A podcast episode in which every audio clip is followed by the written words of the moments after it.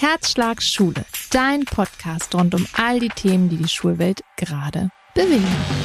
Hi, ich bin Saskia Nichtzial, ich bin Grundschullehrkraft, das auch schon eine ganze Weile.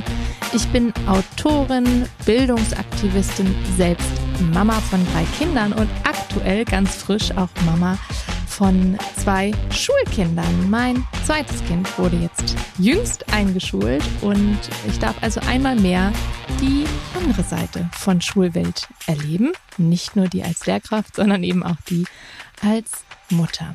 Auf meinem Kanal Liniert Kariert, den es sowohl in Blogform als auch als Instagram-Kanal gibt, erkläre ich täglich, wie ich so arbeite, zeige Impulse für Eltern, für Lehrkräfte, für alle an Bildung interessierten Menschen und ja, gebe auch so ein paar Ideen, wie man Dinge vielleicht verändern kann, jetzt schon im Kleinen, ohne auf Politik warten zu müssen wie man sich von Dingen lösen kann, die man vielleicht viel zu lange durch die Schulwelt getragen hat und die dringend eine kleine Generalüberholung gebrauchen könnten.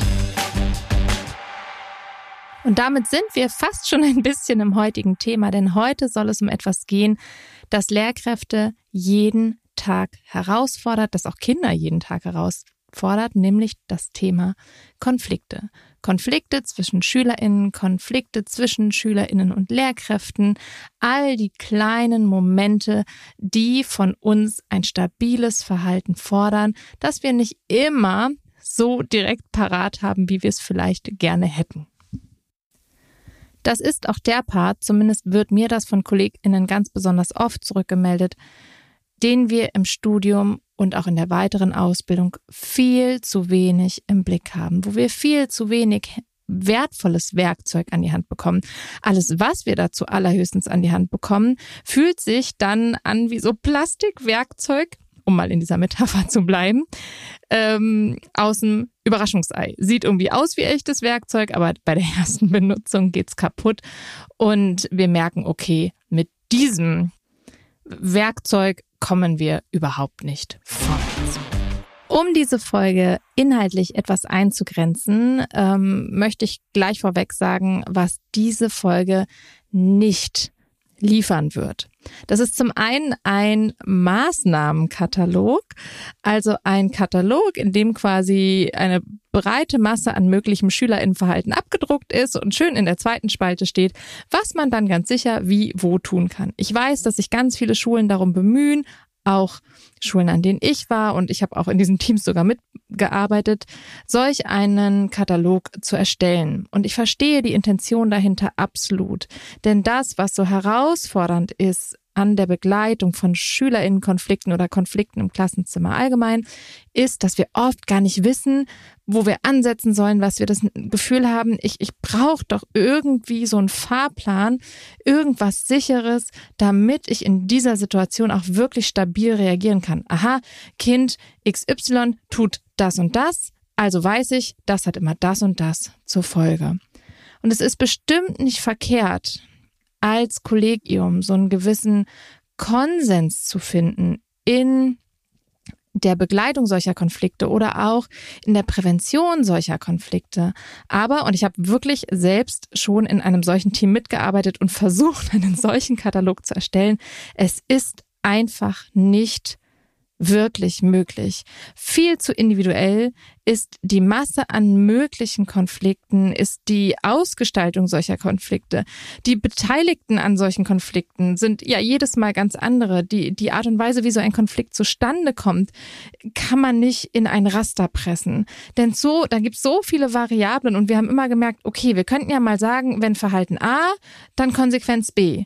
Und binnen Sekunden konnten immer sofort KollegInnen sagen, ja, aber wenn jetzt Verhalten ähm, A auf die und die Weise zustande gekommen ist, dann kann man doch nicht einfach sagen, wir ahnten das immer so.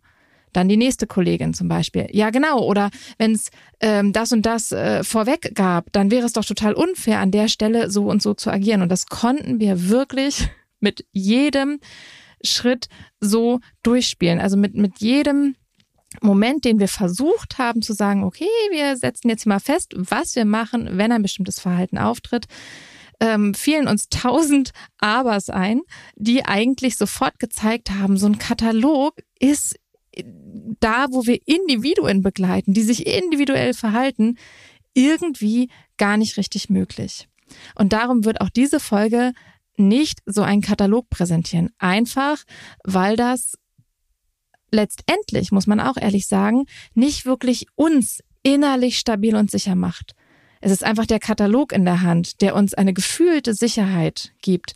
Mein Anliegen ist es aber, und das ist auch das, woran ich selbst immer wieder arbeite, denn ich bin da längst noch nicht und werde vielleicht auch nie auf einer Stufe sein, wo ich sage, oh ja, jetzt bin ich, bin ich fertig mit diesem Weg, jetzt bin ich so stabil, ähm, dass ich da ausgelernt habe. Nein, natürlich nicht. Ähm, aber mein Anliegen ist es, dass man so viele Werkzeuge an der Hand hat, so viel Sicherheit innen aufgebaut hat, mit eben unterschiedlichsten Wegen, ähm, dass ich so einen Katalog nicht mal gefühlt brauche, sondern eine Idee davon habe oder so eine gewisse Auswahl, wie ich in bestimmten Situationen mal so ganz grundlegend reagieren kann. Und genau darum soll es in dieser Folge gehen. Ich möchte mir die Pfeiler, die Säulen, die dabei helfen, ein bisschen genauer anschauen, möchte die hier ein bisschen durchsprechen und möchte die mit auf den Weg geben. Dazu gleich das Zweite, was diese Folge nicht leisten wird, diese Folge wird sich auf diese täglichen kleinen Konflikte konzentrieren. Die, die uns immer und jeden Tag herausfordern, die immer wieder da sind und ähm, ja, die auch so dieses Vorankommen im Unterricht vermeintlich verzögern. Und es geht dabei nicht um wirklich die großen gravierenden Fälle. Auch die erlebt jede Lehrkraft in ihrem Berufsleben immer mal wieder. Aber diese Fälle brauchen erst recht mehr als die kleinen Kniffe und Tricks. Diese Fälle, zum Beispiel wirklich schwerwiegenderes Mobbing, langfristig anhaltende, große Konfliktsituationen in Klassen, die müssen anders bearbeitet werden. Da helfen auch nicht kleine Tipps, die man so an die Hand bekommt. Die sind vielleicht gut, vielleicht präventiv auch manchmal hilfreich, damit solche Situationen vielleicht gar nicht erst entstehen. Aber wenn eine solche Situation da ist, dann braucht es erst recht individuelle pädagogische Entscheidungen. Und dann braucht es Beratung von außen. Ne? Müssen vielleicht Fachkräfte von außen hinzugezogen werden, die ähm, Lehrkräfte da begleiten. Da braucht es einen runden Tisch, wo die ganzen Personen äh, beteiligt sind. Dafür gibt es tatsächlich auch im Gesetz, im Schulgesetz verankerte ähm, ja, Maßnahmenwege, die eventuell mh, beschritten werden müssen. Über einen solchen Weg habe ich in meiner allerersten Podcast-Folge mal geredet, ähm, dass manchmal Situationen an Schulen passieren, die dann durchaus sehr, sehr klare Konsequenzen und Maßnahmen nach sich ziehen und ähm, habe auch so ein bisschen beschrieben, wie an der Stelle damit umgegangen wurde. Also da kann man gerne noch mal reinhören. Ich habe ja gerade gesagt, dass diese Situation erst recht ganz, ganz besonders individuelles pädagogisches Vorgehen brauchen. Und das ist ein wichtiger Stichpunkt, äh, den ich an dieser Stelle einmal aufgreifen möchte und der eben auch nochmal zeigt, dass es eigentlich nicht möglich ist, damit so Maßnahmenkatalogen um die Ecke zu kommen.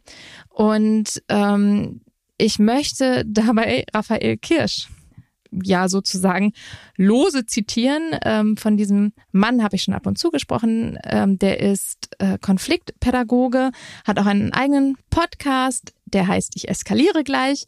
Und in einer Folge, nämlich in der Folge zu Belohnungs- und äh, Bestrafungssystemen oder zu Ampelsystemen, ähm, bei der er auch darüber spricht, dass wir uns da sensibel mit auseinandersetzen sollten, sagt er, dass es eben nicht möglich ist, ähm, kindliches Verhalten so zu kategorisieren und dann immer auf die gleiche Art und Weise zu reagieren, sondern dass es am Ende immer auf unser individuelles pädagogisches Verhalten ankommt. Eben weil die Situationen, die eintreten im Klassenzimmer, sich vielleicht manchmal ähneln und dann kommt so ein gewisser Erfahrungsschatz hinzu oder der baut sich dann bei uns auf, das merken wir vielleicht auch.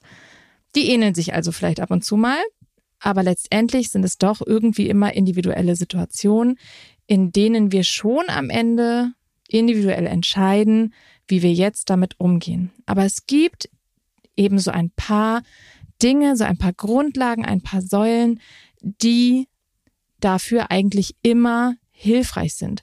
Es geht vielmehr darum, sich ein gewisses Repertoire aufzubauen, das einem in solchen Situationen, in so Konfliktsituationen unterstützt. Und dann brauchen wir die Erfahrung, welches Werkzeug nutze ich in welchem Moment.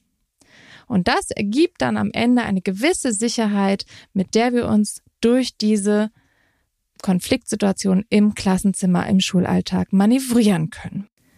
Und da würde ich jetzt mal der Reihe nach ein bisschen durchgehen. Ich versuche mich kurz und prägnant zu fassen. Sicherlich nicht meine einfachste Übung. Der erste Leitsatz, den ich an der Stelle so ein bisschen mitgeben möchte und der eher so ein bisschen aus der Arbeit mit Traumata und mit Trauma kommt, heißt, gehst du hoch, bleibe ich unten. Das ist ein ganz wichtiger Satz und das merken wir sicherlich im Schulkontext auch intuitiv ganz oft.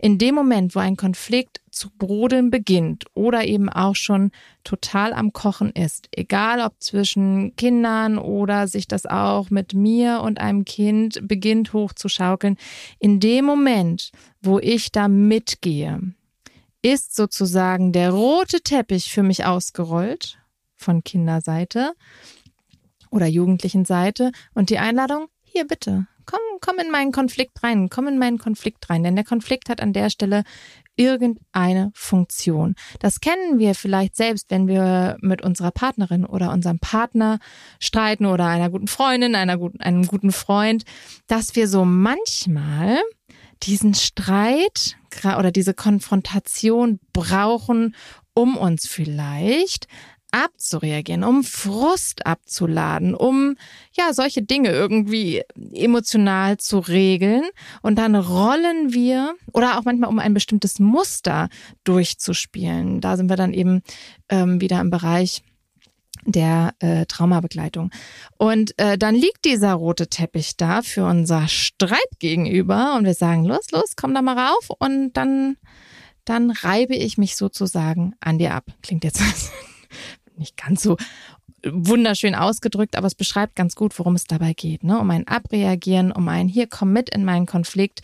Du hast gerade eine wichtige Funktion für mich. Und in dem Moment, wo wir diesen roten Teppich beschreiten, ist es ganz schwierig, aus dieser Spirale wieder rauszukommen und schaukeln wir uns dann eben sehr, sehr schnell hoch.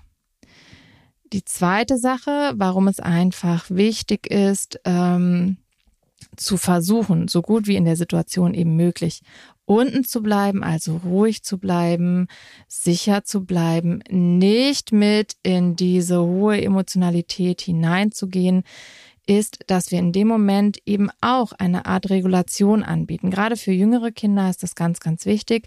In dem Moment, wo die schon in so einem Konflikthype drin sind oder eigentlich schon völlig drin sind, ist bei denen ja im Gehirn ähm, dieser ganze Stressbereich aktiv. Die sind dann schon unter Stress. Das Vernunftsdenken ist in der Regel in den Hintergrund getreten und ähm, da kommt man so leicht alleine gar nicht wieder raus. Und da braucht es ein Gegenüber, was sozusagen anbietet, im Gefühls Fahrstuhl wieder mit nach unten zu fahren. Und gerade jüngere Kinder reagieren da ganz gut drauf, weil die noch mehr auch von der Natur her darauf quasi ausgerichtet sind, immer zu schauen, was machen die Erwachsenen? Und da ist das Gehirn auch wirklich auf diese Co-Regulation so ein bisschen ausgerichtet. Ne? Wenn also eine erwachsene Person runterfährt, unten bleibt, ruhig bleibt, dann ist die Wahrscheinlichkeit deutlich höher, mit diesem Konflikt irgendwie noch die Kurve zu kriegen, wenn man dem Kind anbietet, runterzufahren, mit runterzufahren. Das ist eben das, was wir vielleicht auch selbst einfach schon durch Erfahrung gemerkt haben, dass wir auf diese Art und Weise eher eine Deeskalation hinbekommen können, als wenn wir damit reingehen in diesen Konflikt, das führt in der Regel viel schneller zu einer Eskalation. Was bei Kindern passiert, wenn die so in emotionale Stresszustände geraten, das ist in einer Folge zwischen Christine Graf und Nora Imlau ganz, ganz toll von Nora beschrieben, eine Autorin, die ich ohnehin sehr schätze, die sich viel mit gefühlsstarken Kindern auseinandergesetzt hat, die ja vielleicht nicht unbedingt häufiger als andere Kinder in Konflikte geraten, aber meist in Konflikte geraten, die deutlich zu hören und zu spüren sind, sagen wir es mal so. Und die erklärt ganz gut, was in einem Kind da passiert. Und das hat ja was mit der Emotionsregelung, mit der Amygdala im Gehirn zu tun, ähm, bei der man versuchen muss, die aus diesem Stresszustand, aus diesem, oh Gott, ich bin in einer Gefahrensituation und so muss ich mich jetzt auch verhalten, die da diesen Zustand zu ähm, durchbrechen und dem Kind zu zeigen, hey, du bist bei mir in Sicherheit, es ist ungefährlich, wir können versuchen, wieder runterzukommen. Das, wie gesagt, ist in der Folge alles ganz, ganz, ganz wunderbar beschrieben und in einem tollen Gespräch wird das Ganze erläutert, verlinke ich. Hört da gerne rein. Nun ist das ja sehr, sehr leicht gesagt, zu sagen, na, wenn mein Gegenüber hochgeht, also das Kind, die jugendliche Person hochkocht, bleibe ich, so gut es geht, unten, also ruhig und stabil. Klingt erstmal total logisch, versuchen wir wahrscheinlich auch intuitiv schon so. Aber auch wir sind ja Menschen und wir bringen uns und unsere Geschichte ins Klassenzimmer mit. Und es ist manchmal gar nicht so einfach, wenn da plötzlich bei einem selbst so Knöpfe gedrückt werden, die wir vielleicht vorher gar nicht kannten oder gar nicht auf dem Schirm hatten und die dann doch dafür sorgen, dass wir in bestimmten Situationen viel emotionaler reagieren, als in diesem Moment vielleicht gerade förderlich wäre.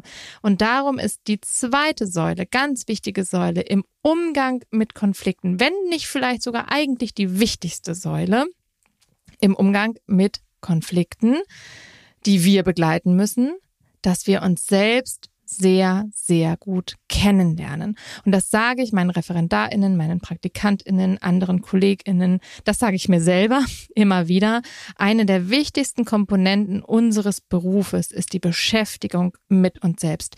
Wir begleiten den ganzen Tag Menschen rund um die Schullebenuhr sozusagen begleiten wir Menschen in ihrem Lernweg, in ihrem Lernfrust, in ihren Interessen, in ihrer Lernmotivation, in ihren Konflikten, in ihren emotionalen ähm, Herausforderungen, in ihrer emotionalen Entwicklung, in ihrer sozialen Entwicklung. Das ist eine un unheimlich anspruchsvolle Aufgabe. Und in all diesen Dingen sind wir gleichzeitig auch immer mit uns selbst beschäftigt. Denn die Dinge, die wir begleiten, die, die pieksen auch immer irgendwas in uns an. Und je mehr wir wissen, was die da anpieksen, je mehr wir das einsortieren können, je mehr wir das schon bearbeitet haben, umso sicherer können wir reagieren, weil wir bestimmte Dinge von uns trennen können, weil wir eben bewusst damit umgehen können, weil sie uns nicht so überraschen.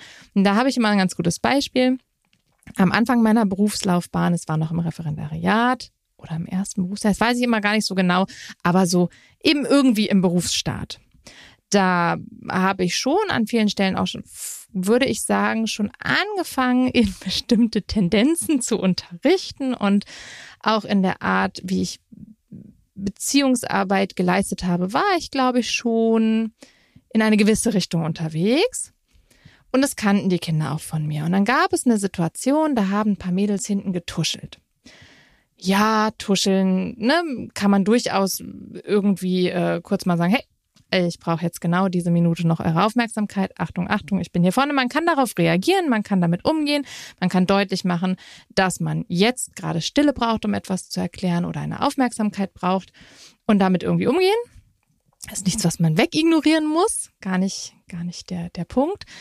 Ähm, aber ich habe in diesem Moment dieses Getuschel einer Mädchengruppe völlig anders einsortiert. Und ich habe da nicht als erwachsene Person gestanden, sondern als 13-jährige Saskia. Und die 13-jährige Saskia war leider, leider oft damit konfrontiert, dass hinter ihrem Rücken über sie getuschelt wurde oder auch vor ihrem Rücken sehr offensichtlich über sie lautstark getuschelt wurde sozusagen. Und das war natürlich eine schmerzhafte Erfahrung und die bringe ich mit in mein Klassenzimmer und die war zu dem Zeitpunkt definitiv noch nicht hinreichend bearbeitet und die hatte ich auch noch nicht hinreichend auf dem Schirm. Also ich wusste nicht, dass das noch so ein Thema für mich ist. Ich dachte, okay, ich bin jetzt raus aus der Schule, ich bin jetzt in einer ganz anderen Position, Haken dran. Und dann tuscheln diese Mädels da hinten und in mir ploppt dieses 13-jährige Teenager-Mädchen auf und fühlt sich wie damals, fühlt sich bloßgestellt, fühlt sich komplett verunsichert, weil man dann doch nicht so richtig weiß, was ist denn hier gerade das Problem, wo bin ich wieder falsch, was habe ich gemacht, habe ich dies, habe ich das, habe ich da einen Pickel, habe ich irgendwie Schweißlecken, habe ich was Blödes gesagt, stinke ich gerade. Ne? Also die Fragen, die man sich so als Teenager eben stellt. Und das ging auch bei mir los. Ich war binnen Sekunden komplett verunsichert, obwohl es in diesem Fall übrigens überhaupt nicht um mich ging, so gar nicht. Und aus dieser Unsicherheit heraus habe ich dann reagiert. Mit dem Unterschied, dass ich damals, ich möchte nicht sagen in einer unterlegenen Position war, aber sicherlich in einer anderen Position als jetzt als Lehrkraft. Jetzt als Lehrkraft habe ich durchaus eine gewisse Verantwortungsposition, eine gewisse Machtposition und habe eine gewisse Kontrollposition. Die hatte ich damals nicht. Und das ist der Unterschied. Und ich habe dann aber als dieses 13-jährige Mädchen reagiert und habe richtig, also ne, das wurde angepiekst. Und ich habe aber dann ähm, in der Rolle, so meine ich, als ähm, Lehrkraft mit dem, was mir da zur Verfügung stand, reagiert. Ich habe sehr deutlich reagiert. Ich habe harte Maßnahmen gefahren. Ich war unendlich laut in diesem Moment. Und ich weiß noch, wie diese Klasse, wie diese Mädels da hinten völlig zusammengezuckt sind, weil sie das von mir überhaupt nicht kannten. Ähm, und mein Verhalten, also wie gesagt, es ist völlig okay, auf so ein Verhalten zu reagieren und mal zu sagen, hey, Mädels, hier vorne bin ich, komm, ich brauche euch kurz. Ähm, völlig okay. Aber die Art und Weise, wie ich reagiert habe, die war überhaupt nicht in irgendeinem Verhältnis zu dieser Tuschelsituation. Wir wissen als Lehrkräfte alle, es gibt ganz andere Situationen als ein bisschen Getuschel. Und äh, ich habe aber total stark reagiert. Warum? Weil ich überhaupt nicht bearbeitet habe was mir damals in der Schule passiert ist. Ich habe nicht bearbeitet, was mich unsicher macht. Und Tuscheln ist ein Fall, der macht mich unsicher. Und weil ich das überhaupt nicht auf dem Schirm hatte, hatte ich in diesem Moment auch gefühlt gar keine Kontrolle darüber, was aus mir so raussprudelt. Ich habe das hinterher mit den Kindern besprochen und auch das ein wichtiger Impuls. Niemand verlangt oder darf von uns verlangen, in jeder Situation absolut perfekt und am allerförderlichsten zu reagieren egal wie gut wir uns bearbeiten, wir können uns nicht schon komplett in jedem Winkel kennen. Wir lernen nie aus, wir hören nie auf, uns mit uns zu beschäftigen. Da kommen immer mal wieder Dinge hoch, die wir vielleicht ganz, ganz, ganz tief irgendwo eingebuddelt hatten. Und äh, wichtig ist dann aber eben auch da authentisch zu sein und den Kindern das mitzuteilen und zu sagen, boah, pf, hups, entschuldigt. ähm, das war jetzt vielleicht gar nicht angemessen, so zu reagieren oder ich bin hier die Erwachsene und ich hätte das anders mit euch klären können. Äh, man darf sich vielleicht auch erklären, äh, darf da auch Einblick geben, je nachdem, wie man sich damit wohlfühlt. Da würde ich immer dazu raten, authentisch zu sein. Ähm, genau, das habe ich dann hinterher auch besprochen, aber das war so eine prägnante Situation für mich, weil ich da nochmal so deutlich gespürt habe, okay, dieser Beruf, der hat ganz doll damit zu tun, sich selbst zu kennen so gut wie irgendwie möglich. Und das ist etwas, was man auch immer wieder in den Blick nehmen sollte. Kleiner Politik-Winker äh, an dieser Stelle, also ein, ein Wink in Richtung Politik. Wir Lehrkräfte brauchen viel mehr Unterstützung dabei, da ähm, auch die Möglichkeit zu bekommen, dass wir uns mit uns selbst beschäftigen. Also ähm, Supervision, kollegiale Fallberatung, ähm, therapeutische äh, Begleitungsmöglichkeiten, das, was in anderen Berufen ähm, die eng mit Menschen arbeiten, teilweise sehr klar angelegt ist in vielen Berufen leider auch wieder nicht. Ne? Da sind wir wieder in diesem Sozialwesen. Ähm, aber es muss natürlich auch irgendwie Zeit dafür da sein. Bisher muss vor allen Dingen Zeit dafür da sein, Geld dafür da sein, denn sowas wird in der Regel alles privat getragen von ähm, Lehrkräften. Und es muss auch eine gewisse Angstfreiheit da sein, sich mit sowas zu beschäftigen. Ich kenne zum Beispiel sehr viele Lehrkräfte, die vielleicht noch nicht auf Lebenszeit verbeamtet sind, die solche Unterstützungen nicht in Anspruch nehmen, obwohl sie es vielleicht finanziell stemmen könnten, aus Angst, dass es ihnen irgendwie auf diesem Verbeamtungsweg schadet. Da werde ich oft gefragt, ob ich da weiß, ähm, wie das sich so hat mit diesen Dingen. Aber da kann ich auf gar keinen Fall eine Rechtsberatung machen, weil das sich sehr, sehr unterschiedlich wohl gestaltet in den Bundesländern. Und da würde ich unbedingt dazu raten, mit der Personalrätin oder dem Personalrat das Gespräch zu suchen. Wow, mal wieder ein toller Exkurs meinerseits. Ja, kurz fassen, das äh, könnte vielleicht noch eine Entwicklungsaufgabe sein, aber diese Themen sind halt so unglaublich komplex. Und gerade diese Säule ist so unheimlich wichtig. Also, egal wie weit ihr es umsetzen könnt, egal wie sehr es euch möglich ist in der aktuellen Situation. Schaut auf euch selbst, reflektiert nach solchen Situationen immer, hat das jetzt hier gerade was in mir angepiekst, mein Ego angepiekst, irgendeine alte Erinnerung angepiekst und kann ich da irgendwie rangehen? Denn nur wenn ich mich da gut kenne und gut über mich Bescheid weiß, wird es mir gelingen oder viel besser gelingen, in bestimmten Momenten ruhiger zu bleiben und zu sagen, nein, ich bin jetzt hier gerade vielleicht gar nicht gemeint und ich bin auch nicht mehr 13. Das ist im Grunde genommen direkt der nächste Punkt. Ähm, dieses Ich bin hier vielleicht gerade gar nicht gemeint. Dahinter steckt ein bisschen ein Satz, der mir auch immer wieder hilft.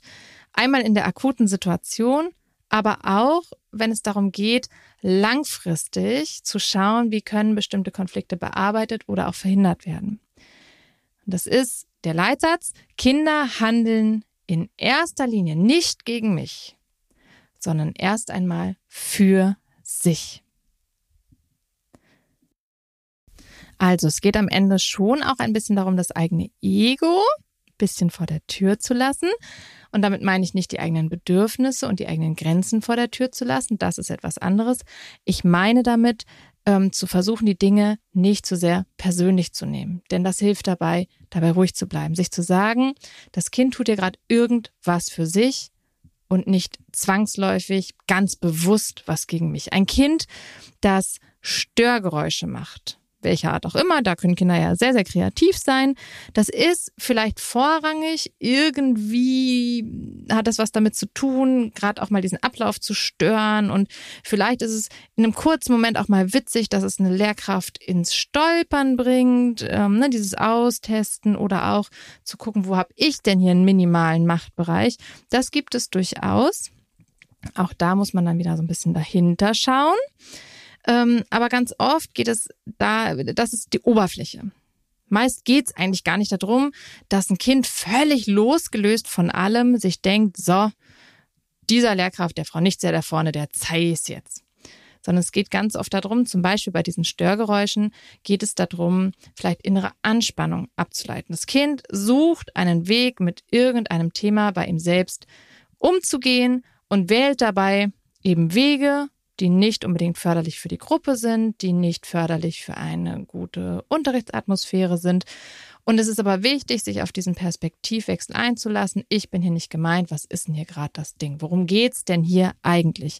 Denn wenn ich in dieser Haltung bin, dann ist die Wahrscheinlichkeit viel höher, dass ich mir Zeit nehme zu schauen, worum es dabei geht, um dann eben zu gucken, kann ich jetzt präventiv da vorgehen und zu schauen, ob es andere Wege für dieses Kind gibt ähm, mit einem solchen Gefühl umzugehen beispielsweise. Also kannst vielleicht irgendwie was in die Hand nehmen, irgendein Fidget-Toy oder was auch immer, ähm, versus diese Störgeräusche machen und wir schaukeln dann irgendwie uns hoch.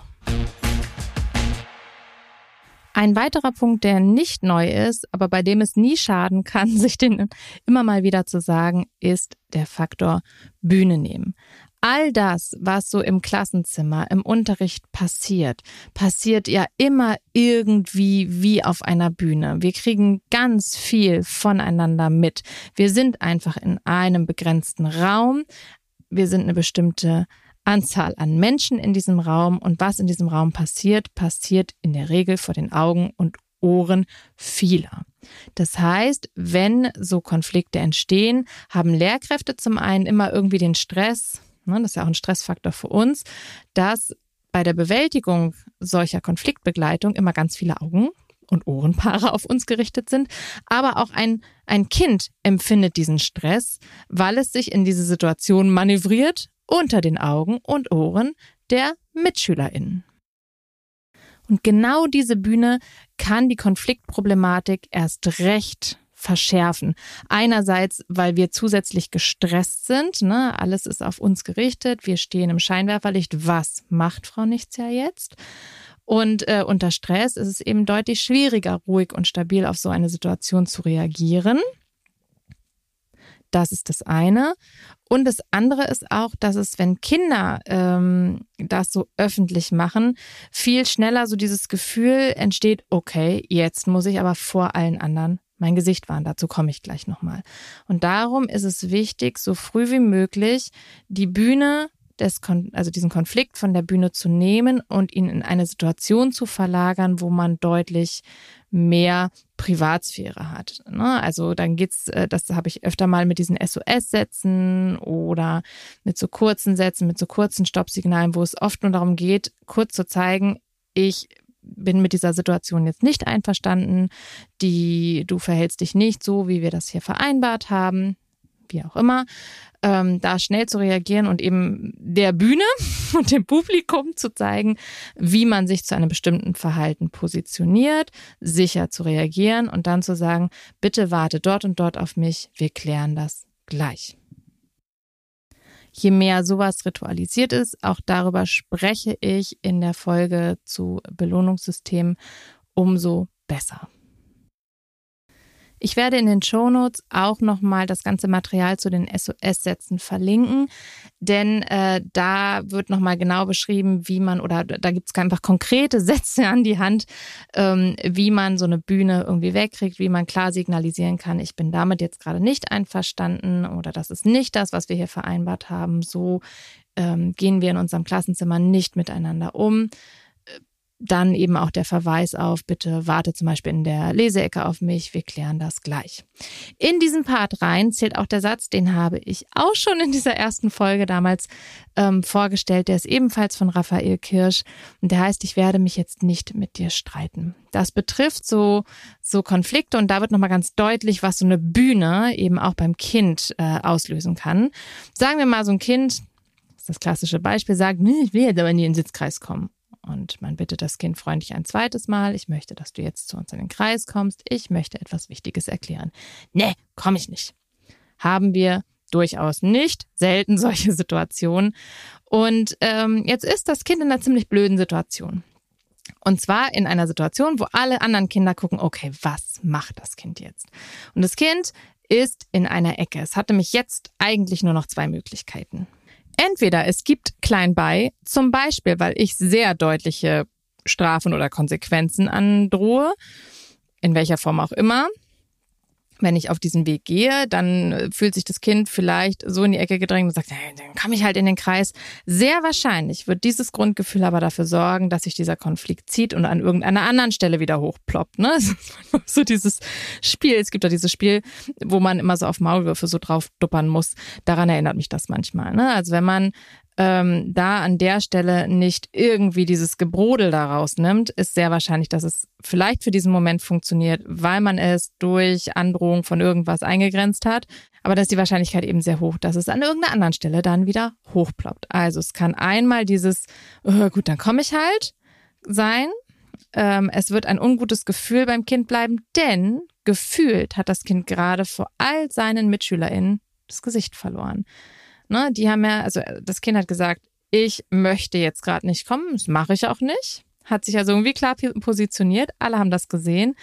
Und in dem Moment, wo es einknickt, gefühlt einknickt, weil es mehr oder weniger durch Androhung von irgendwas dazu gezwungen wird, wird dieses Gefühl von, na warte, das zahle ich dir zurück passieren. Also es kann durchaus passieren und brodelt so dieses Gefühl weiter. Ne? Dieses Gefühl von Scham, von ich wurde jetzt hier bloßgestellt, ich wurde in eine Ecke gedrängt, alle haben das gesehen. Ähm, ich war mal auf einer äh, Fortbildung, die, von der erzähle ich so oft, weil die so gut war, äh, zu äh, Kindern mit emotional-sozialen Störungen. Und ähm, da habe ich mir einen ganz, ganz wichtigen Satz aufgeschrieben, der da heißt, Scham ähm, oder Beschämung ist einer der der größten Faktoren für Aggression und Gewalt. Und die ähm, Dozentin, die durch diesen Vortrag, der dazugehörte, geführt hat, hat ganz klar gesagt, ähm, schaut in eurem Klassenzimmer darauf, wo Momente sind, wo Kinder sich bloßgestellt oder beschämt fühlen können. Selbst wenn die sich, so wie in diesem Fall, irgendwie selbst ganz ungünstig in so eine Situation manövrieren. Da so reflektiert sind die aber nicht, dass die in dem Moment sagen, ja gut, habe ich jetzt ja irgendwie auch selbst verschuldet, habe ich ja selber ähm, erzeugt die Situation. Nein, das wird sehr, sehr wahrscheinlich nicht passieren. Ähm, in dem Moment, wo Kinder mit einem Schamgefühl ähm, konfrontiert werden, sich schämen, beschämt werden, ähm, sich bloßgestellt fühlen, das Gefühl haben, sie haben ihr Gesicht verloren, wird etwas da in ihnen anfangen zu brodeln und wird diese Aggression eben an irgendeiner Stelle irgendwo rauskommen. Und das ist was, was ich auch in all den Jahren, die ich diesen Job jetzt schon mache, immer wieder beobachte, dass das echt eine Dynamik ist. Und wenn das Kind aber sagt, nee, ich entscheide mich jetzt dafür, hier weiter ähm, zu mauern sozusagen, ähm, das ist die andere Ecke, in die es gedrängt ist, also weiter sagt, nee, komme ich nicht, komme ich nicht, riskiert es, dass sich dieses Ding total hochschaukelt, riskiert es vielleicht dann, wenn sich das weiter hochschaukelt, wirklich irgendwelche schlimmeren Maßnahmen, ähm, riskiert einfach eine Eskalation. Also in beide Richtungen ist dieses Kind irgendwie jetzt in einer ganz blöden Situation.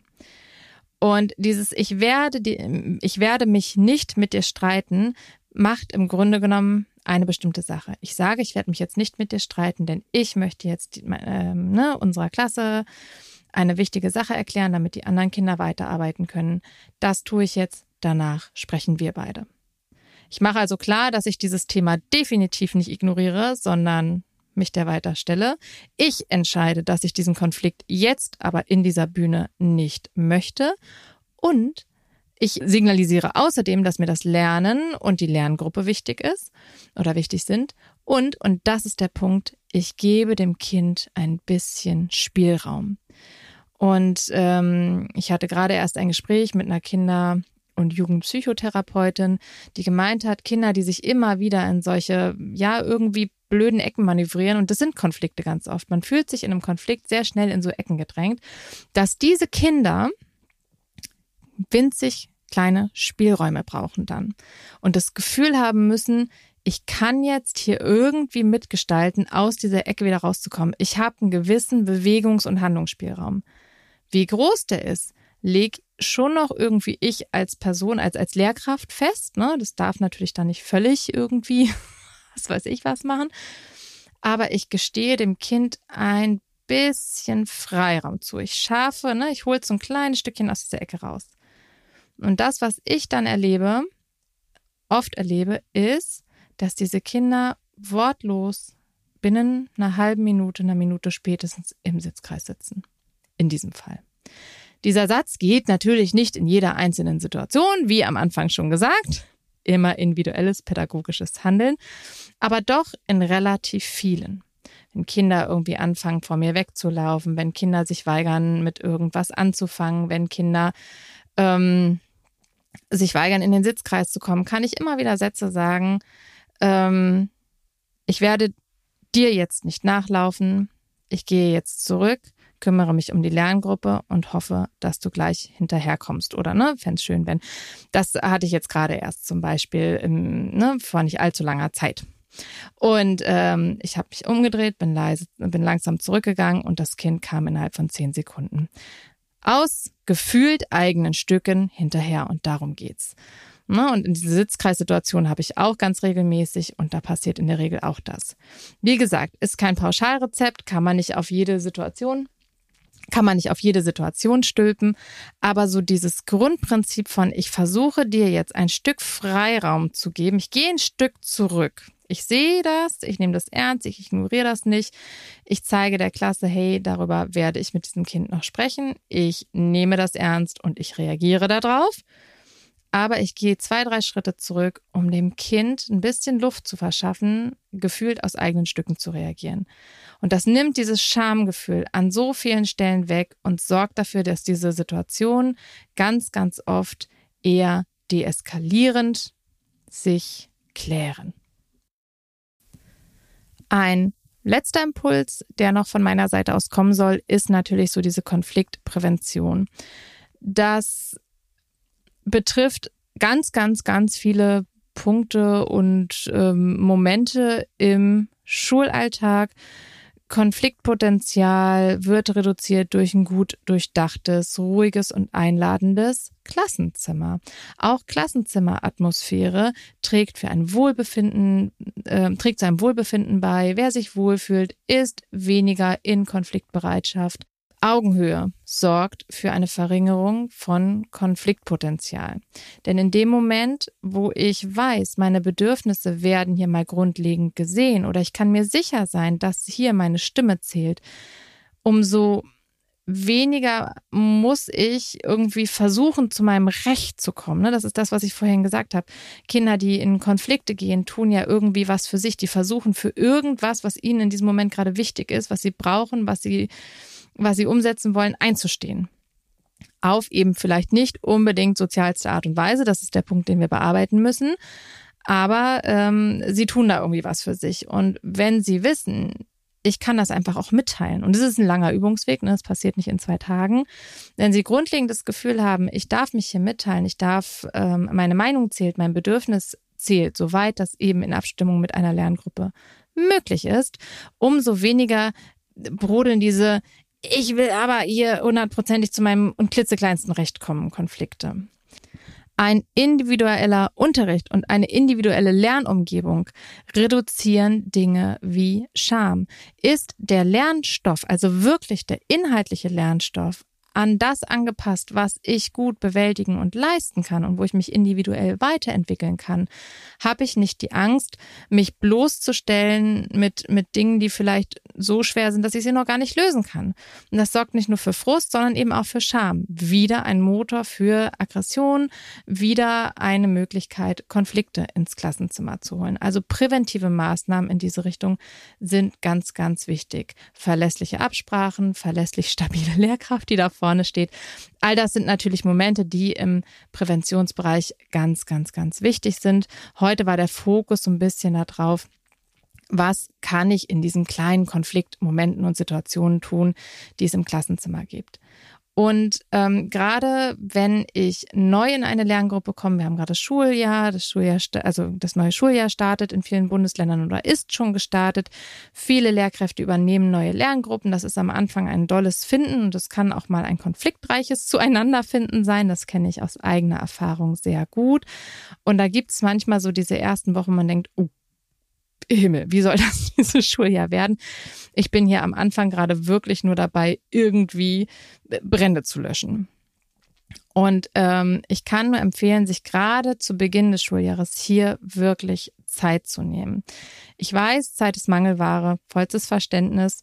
Aber an der Stelle lohnt es sich wirklich, sich wirklich rauszugucken, okay, was ist jetzt hier gerade das Thema? Mit wem muss ich individuell in die Arbeit gehen? Sich wirklich am Anfang Zeit nehmen, auch wenn, ähm, also wenn es gerade möglich ist, wenn die Pause schon begonnen hat und ein Kind kurz nochmal für ein, zwei Minuten ähm, zurückholen und ähm, nochmal kurz eine Sache nachbesprechen und eine Perspektive auf die nächste Stunde gehen, äh, geben. Hey, wie kriegen wir es in der nächsten Stunde vielleicht besser hin?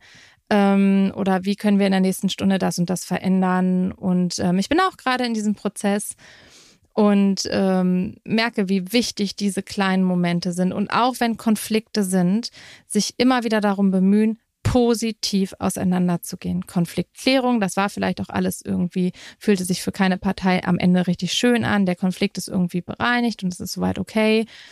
Aber ich kann so empfehlen, das kann man zum Beispiel in Form von so einem Abschlusskreis machen oder auch ganz individuell schnell mit dem Kind ähm, nochmal dann hinten, äh, bevor das Kind in die Pause huscht, in die nächste Stunde, in den äh, Feierabend, hätte ich fast gesagt, nochmal sowas sagen wie, hey Mensch, danke, diese letzten fünf Minuten, die haben doch jetzt richtig toll geklappt. Ich finde es super stark von dir, dass du trotz dieses Streits, den wir hatten, jetzt noch die Kurve bekommen hast. Dankeschön. Oder es wäre toll, wenn wir morgen da weiter starten können. Vielleicht noch ein kleiner, ne? So ein kleines High Five.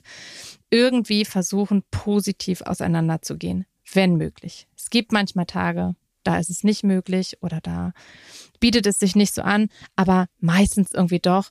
Und das ist so was, was ich auch gerade merke, was, was unglaublich viel ausmacht. Zum Schluss möchte ich zu diesem Thema nochmal ein bisschen Literaturempfehlungen geben. Und zwar möchte ich zum einen empfehlen Hergen Sasse das Buch Konflikte lösen. Ich schreibe es auch in die Shownotes. Ich bemühe mich. Ich bin merkt, das ist wirklich, da grüßt echt mein ADHS. Ich habe mir ganz toll vorgenommen, die Shownotes jetzt gleich zu schreiben, wenn ich diese Folge fertig habe, weil ganz oft mache ich das nicht und vergesse dann, was ich alles in die Shownotes packen wollte. Verzeiht mir dieses ein authentisches Momentum meinerseits. Aber ich bemühe mich. Also einmal Hergen Sasse, Konflikte lösen. Dann einmal mein Evergreen, ich empfehle ihn so oft, aber ich finde ihn auch einfach gut. Paul Dix, When the Adults Change, Everything Changes. Ist bisher nur auf Englisch erschienen. Ich habe es als Hörbuch und höre wirk äh, wirklich immer wieder gerne rein. Und ähm, es gibt außerdem das Buch, an dem lese ich gerade, das ist das Buch Regelverstöße Stopp von äh, Mona Sabine Mein und Rudi Rode. Ich hoffe, ich habe es jetzt richtig ausgesprochen. Das war ein Tipp aus der Community. Das haben mir viele LeserInnen empfohlen. Ich lese mich gerade durch und es gibt Ansätze, äh, wie zum Beispiel Kindern transparent machen, warum Regeln gelten oder sie auch zusammen finden. Das finde ich auch ganz wichtig. Nur ein gemeinsamer Konsens kann dafür sorgen, ähm, dass Kinder, also ne, sich gemeinsam auf Regeln und Vereinbarungen zu einigen, sorgt natürlich viel eher dazu, dass sie eingehalten werden. Und ich mich darauf berufen kann, als wenn ich sage, so, hier gilt übrigens das, das, das, das, das. Was euch da wichtig ist, ist mir jetzt egal. So arbeiten wir Lehrkräfte ja sowieso schon nicht, aber es soll einmal gesagt sein an der Stelle. Aber an manchen Stellen ach ja, es ist mir entweder ein Hauch zu oberflächlich oder würde ich doch anders agieren? Ähm, das möchte ich jetzt mal der Vollständigkeit halber und weil es eine Empfehlung war, mal mit aufnehmen bin aber da ehrlicherweise selbst noch nicht ganz durch ähm, und bin auch noch nicht so, ihr merkt es ganz entschieden, wie ich das Ganze einordne. Das möchte ich dann am Schluss tun. Ich äh, bemühe mich daran zu denken, da nochmal ein Feedback zu geben. Ich möchte außerdem, und ich bekomme dafür kein Geld von ihm, äh, ich finde ihn wirklich einfach super, super gut, denn er deckt ein Feld ab, das viel zu wenig eben für uns zur Verfügung steht, nämlich das Thema Konflikte. Das ist Raphael Kirsch. Ähm, Raphael Kirsch bietet momentan eine Ausbildung an, das habe ich auch auf meiner Liste stehen, zum Konfliktpädagogen oder zur Konfliktpädagogin. Das ist ja seit Anfang diesen Jahres wirklich auch ein zertifizierter Begriff im Pädagogikbereich. Und ähm, man darf sich dann offiziell so nennen. Ähm, die Ausbildung äh, läuft relativ vereinbar ab, so weit wie ich mir das jetzt gerade angeschaut habe schon und äh, macht einen eben genau in diesem Bereich sicher, auch was Konflikte mit Eltern zum Beispiel angeht, wenn ich das richtig gesehen habe. Ähm, auf jeden Fall aber im Fokus die Konfliktbegleitung von ähm, SchülerInnen und auch Lerngruppen. Das möchte ich an dieser Stelle, wie gesagt, keine bezahlte Werbung oder irgendwas weitergeben. Es ist noch nicht als offizielle Fortbildung möglich. Das heißt, man muss das ein bisschen aus eigener Tasche bezahlen. Das sei fairerweise dazu gesagt, aber auch das werde ich unten verlinken, denn vielleicht möchte ja jemand in diese Zeit, in diesen Weg irgendwie beruflich investieren. Ich liebäugle schon damit, muss aber wirklich anerkennen, dass meine Zeit da ein bisschen begrenzt ist momentan. Außerdem möchte ich euch, ähm, auch das habe ich schon öfter erwähnt, die Seite mit kindernlernen.ch empfehlen. Und auch dort geht es um die Begleitung von ähm, SchülerInnen in unterschiedlichsten Situationen. Und äh, da gibt es auch wirklich gute Impulse zur Begleitung von Konflikten und zur emotionalen Begleitung von Kindern. An dieser Stelle nach knapp 45 Minuten möchte ich diese Folge beenden. Für meine Verhältnisse ist das, was so ein äh, großes Thema angeht, ja schon fast kurz gefasst. Und ich hoffe, du konntest einiges für dich mitnehmen. Ich weiß, das ist ein herausforderndes Thema und auch meine Tipps werden nicht dafür sorgen, dass man endgültig stabil vor einer Klasse steht. Und da möchte ich wirklich als letzten Gedanken noch mitgeben, dass wir eben keine RoboterInnen sind. Wir sind trotz, wir sind keine leeren Berufshüllen, die mit dem tollsten Werkzeug irgendwie ausgestattet sein können und dementsprechend auch die ganze Zeit fehlerlos ähm, agieren. Egal wie viel ich weiß, egal wie viel ich mich schon mit mir beschäftigt habe, jede Lerngruppe, auf die ich treffe, ist wieder eine, ja, ein neues Lernfeld. Jedes Kind, mit dem ich arbeite, wird mich auch mal vor eine Herausforderung stellen, die ich so vielleicht noch nicht hatte. Und es ist völlig in Ordnung. Ähm, da menschlich zu reagieren. Es bleibt ein Arbeitsprozess, ein Lernprozess, ein Reflexionsprozess, auch für uns Lehrkräfte. Aber ich glaube schon, je mehr ich weiß, je mehr ich um Dinge Bescheid weiß, je mehr Werkzeug ich da so in meinem Koffer packen kann. Und zwar das Gute, dass ich auch wirklich gebrauchen kann und nicht nur das Plastikwerkzeug aus dem Überraschungsei, umso höher die Wahrscheinlichkeit, mich in diesen Konflikten sicher zu fühlen. Und gerade jetzt zu Schulbeginn nochmal die Erinnerung, die Dinge brauchen Zeit. Zueinander finden, Beziehungsaufbau braucht Zeit, neue Klassen und Strukturen zu sortieren. Wer ist hier wie? Wie sieht hier die Gruppendynamik aus? Mit wem muss ich gut in die Einzelarbeit gehen? Wer braucht seine Zeit, um mit mir warm zu werden? Ähm, was ist jetzt vielleicht das Dringlichste? Worum kümmere ich mich zuerst, um hier eine gute Lernatmosphäre zu gewährleisten?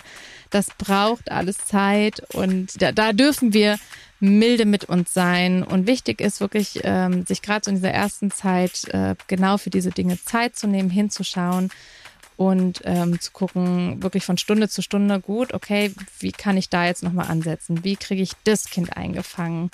Und in dem Prozess stecke ich gerade auch und merke aber wirklich mit jeder Stunde, okay, wieder einen Schritt weitergekommen. Das hat jetzt toll geklappt. Das hat gut funktioniert.